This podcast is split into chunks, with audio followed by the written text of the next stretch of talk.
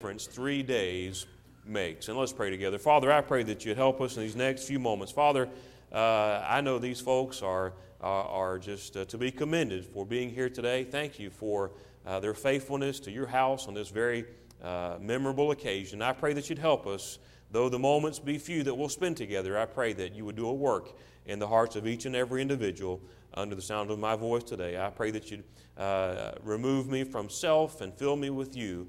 And we ask it in Jesus' name. Amen. Thank you for standing. You be seated.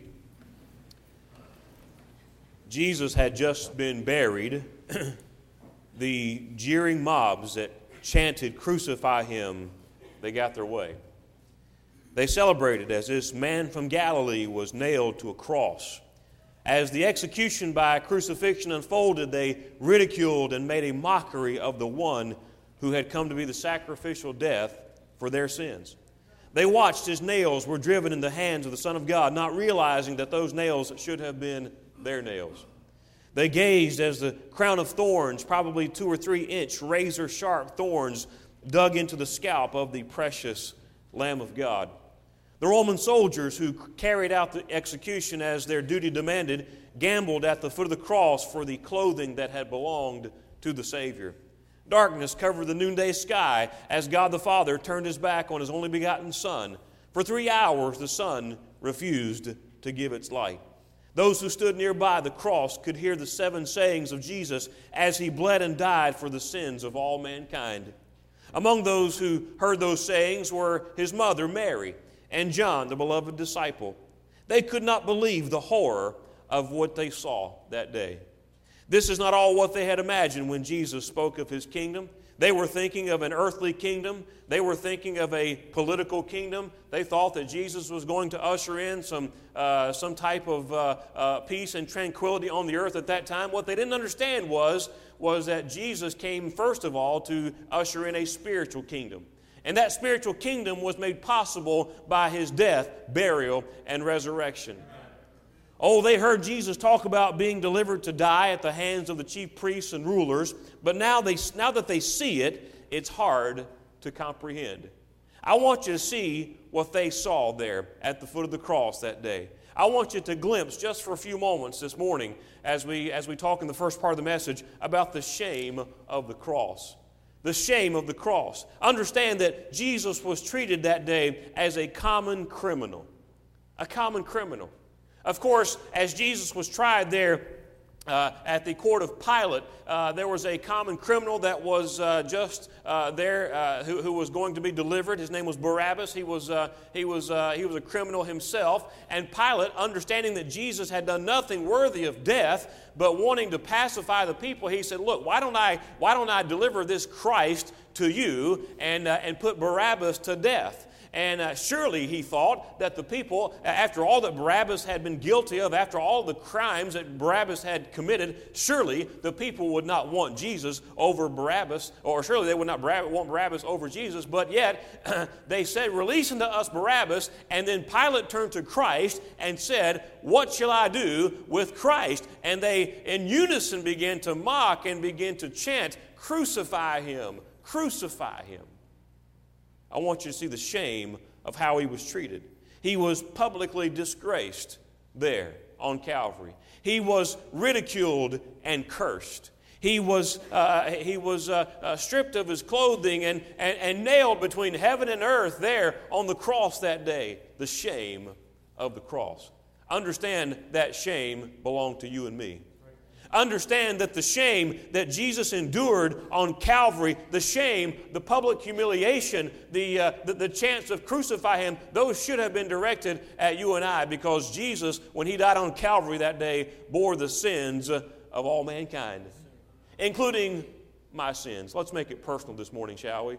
Those were my sins that Jesus took upon himself. Those were your sins that Jesus took upon himself. The shame of the cross. I want you also to notice this morning the suffering of the cross.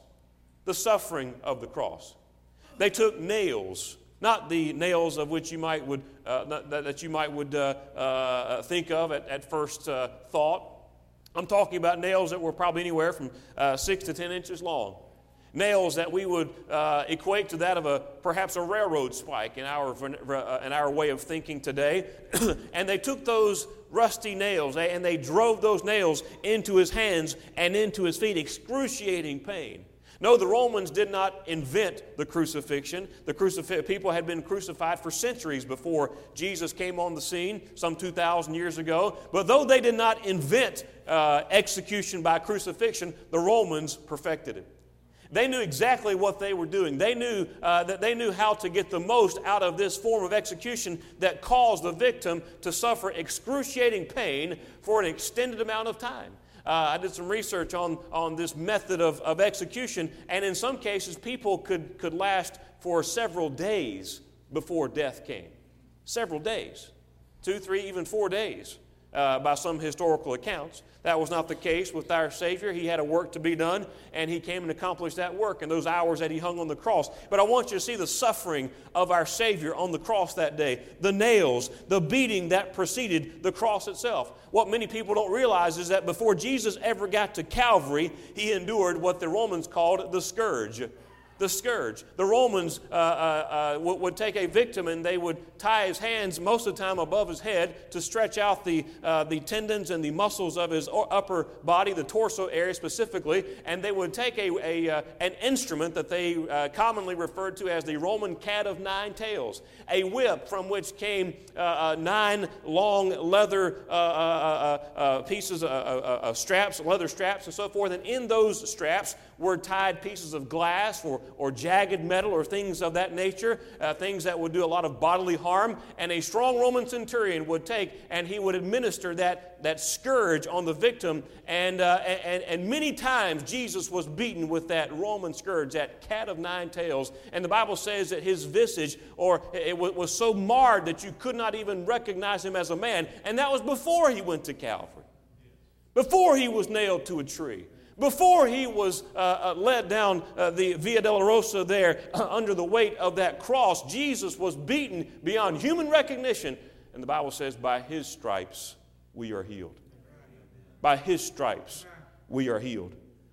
I want you to notice not only the nails and not only the beating that preceded the cross itself, but the crown of thorns the crown of thorns that were plaited together in mockery. These thorns uh, uh, were not uncommon for them to be two or three. In- I'm not talking about the thorns off of your common rose bush. I'm talking about thorns that were two or three inches long, perhaps, and plaited together in a crown and, and taken and placed upon his head in mockery and then beaten into his scalp so that, uh, so that uh, the, the, blood uh, ran, uh, flowed freely, freely down his face. I want you to think about the bones that were disjointed the bones that were disjointed. In Psalm chapter 22, verse number 14, the psalmist prophesied about the sufferings of our Savior, and he said, I am poured out like water, and all my bones are out of joint. My heart is like wax, it is melted in the midst of my bowels. Notice the suffering of the cross. Jesus suffered like no other man has ever suffered, and yet he was innocent. He was innocent.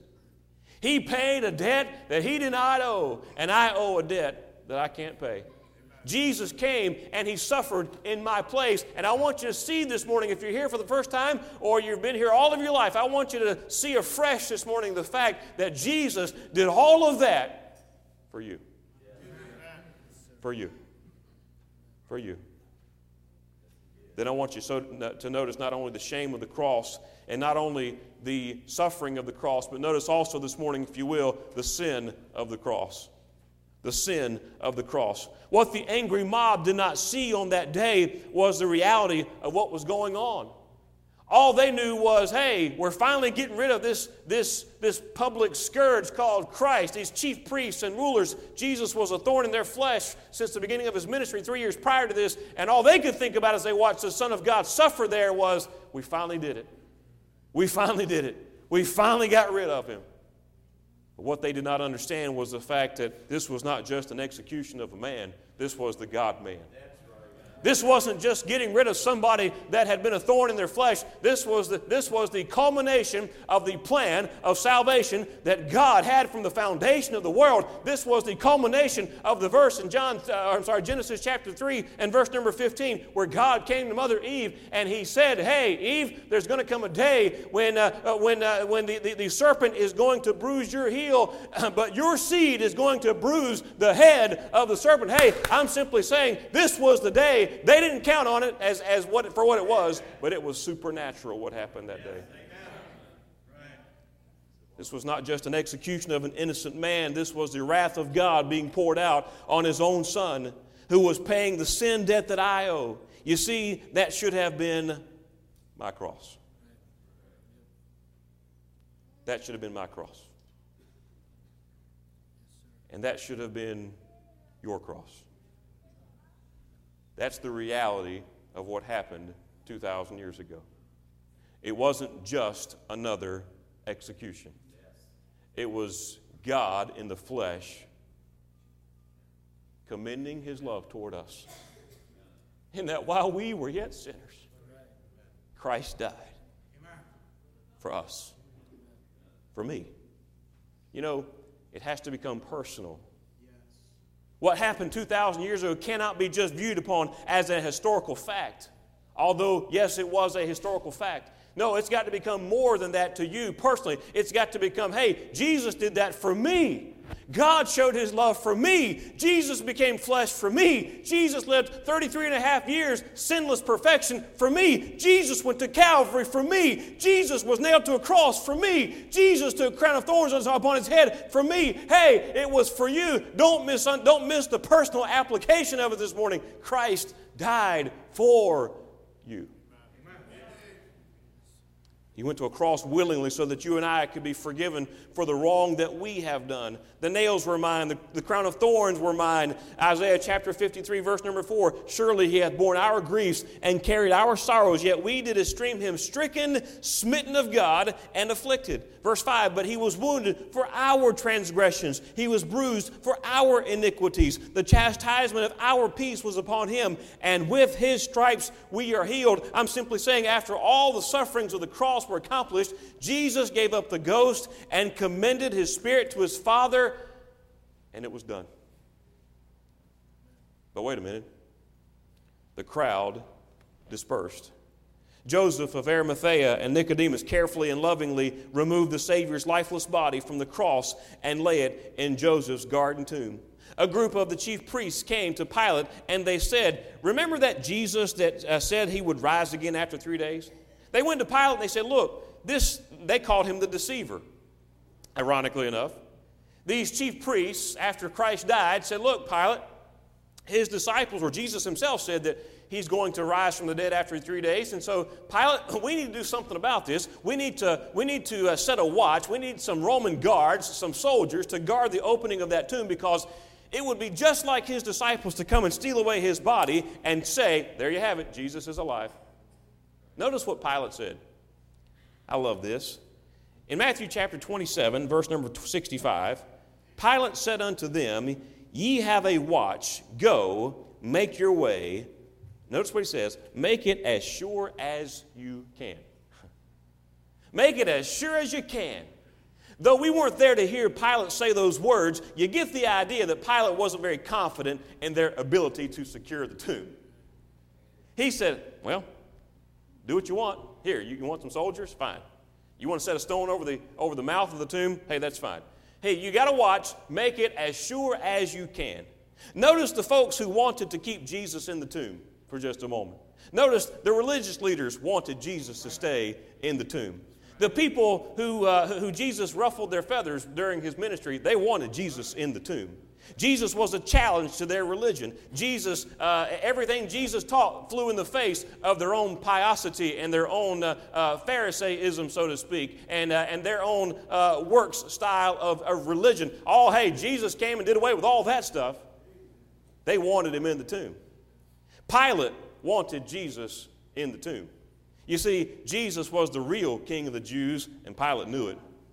Pilate knew it. Satan himself was interested in keeping Jesus in the tomb.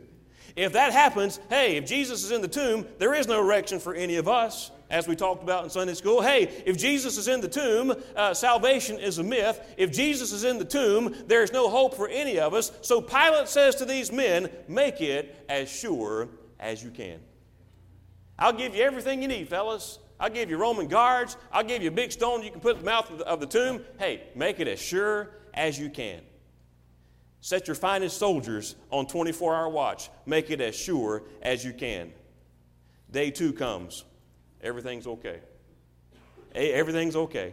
No unusual activity, no suspicious characters hanging around the tomb. The Roman soldiers kept their diligent watch. The chief priests came around to make sure everything is in place. Satan paces the universe, but his attention is directed at a tomb outside the walls of Jerusalem. Don't you know Satan is on edge? Yes, he is.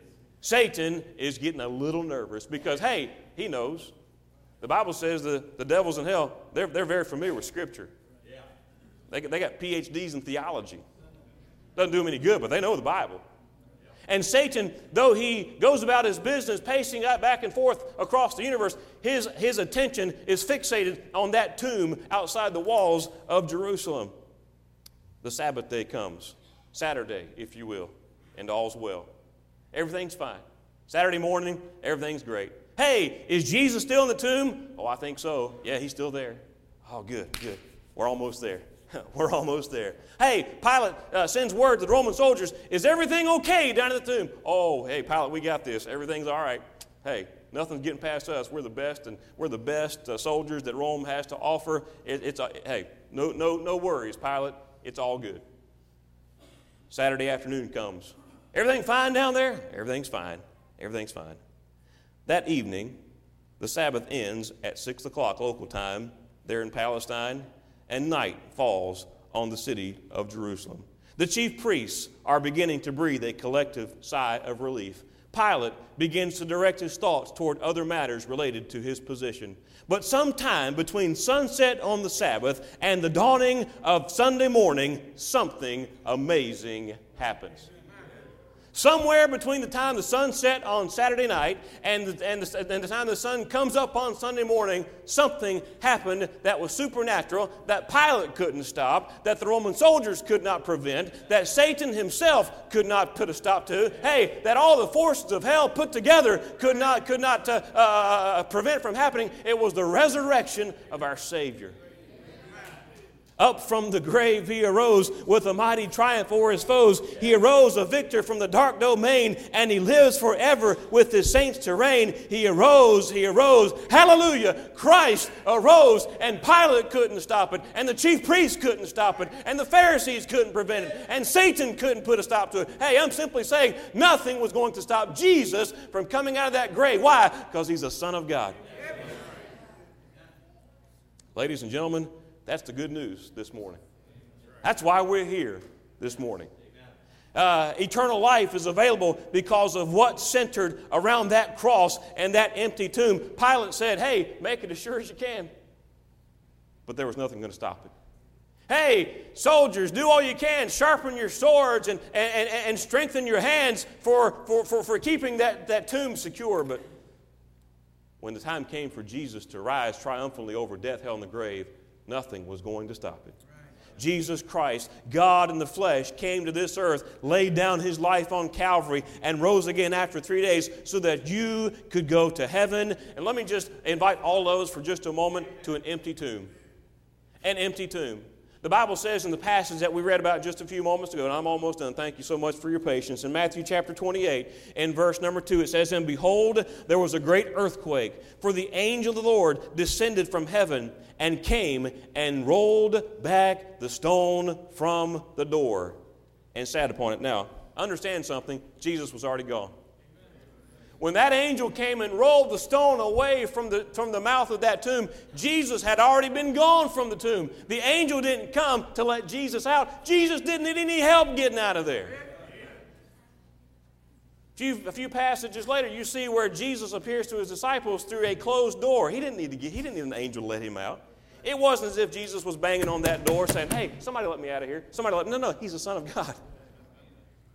You say, well, preacher, why in the world was it necessary for the angel to come and roll the stone away from the door? Hey, buckle up. I'm getting ready to help you with this. That stone was not rolled away so that Jesus could get out. That stone was rolled away so that, uh, for the sake of those of us on the outside, that stone was rolled away for Mary and Mary Magdalene. That stone was rolled away so that Peter and John could look inside. That stone was rolled away so that the disciples could go by there and see the grave clothes, but no body, to see the turban, but no body, to see the, the, uh, the, the, the blood-stained uh, grave clothes, but no body. Hey, that stone was not rolled away so that Jesus could get out. That stone was rolled away so that we could look in there 2,000 years later and see once and for all up from the grave, he arose. Tell it, proclaim it wherever you go. Tell it far and wide. Jesus is alive. Jesus is alive. Jesus is alive. I'm simply saying he's the only, he's the only hope you have for going to heaven. If you're here this morning and you don't know for sure that heaven is your home, I got good news for you. You won't get to heaven because of Muhammad. You won't get to heaven because of Buddha. You won't get to heaven because of Confucius. You'll get confused, but you won't get to heaven.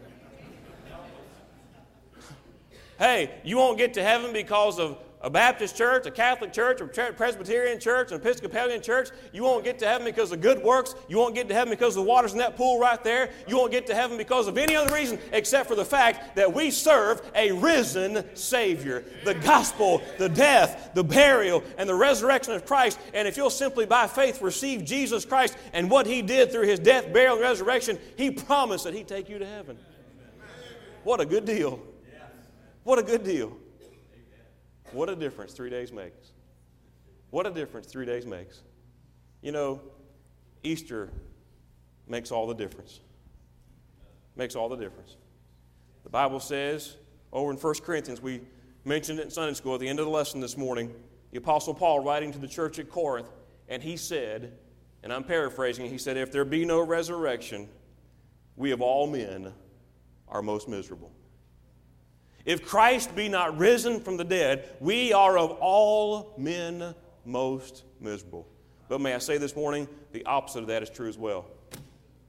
Because of the resurrection, because Jesus is alive today, there can be joy. There can be hope. There can be life. Jesus said, I'm come that they might have life and that they might have it more abundantly. Hey, I'm simply, I'm simply saying this morning, if you're here and you're not saved, today can be the day of salvation.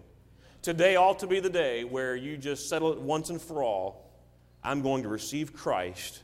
I'm going to, by faith, trust the Savior and what He did for me. Jesus said, I am the way, the truth, the life. No man, no man cometh unto the Father but by me. I'm simply saying this morning if you like to go to heaven, it's only through Christ. It's only through Christ. He paid the price, He did what was necessary so that you and I could go to heaven. What a great thought. What a great thought. Our heads are bowed.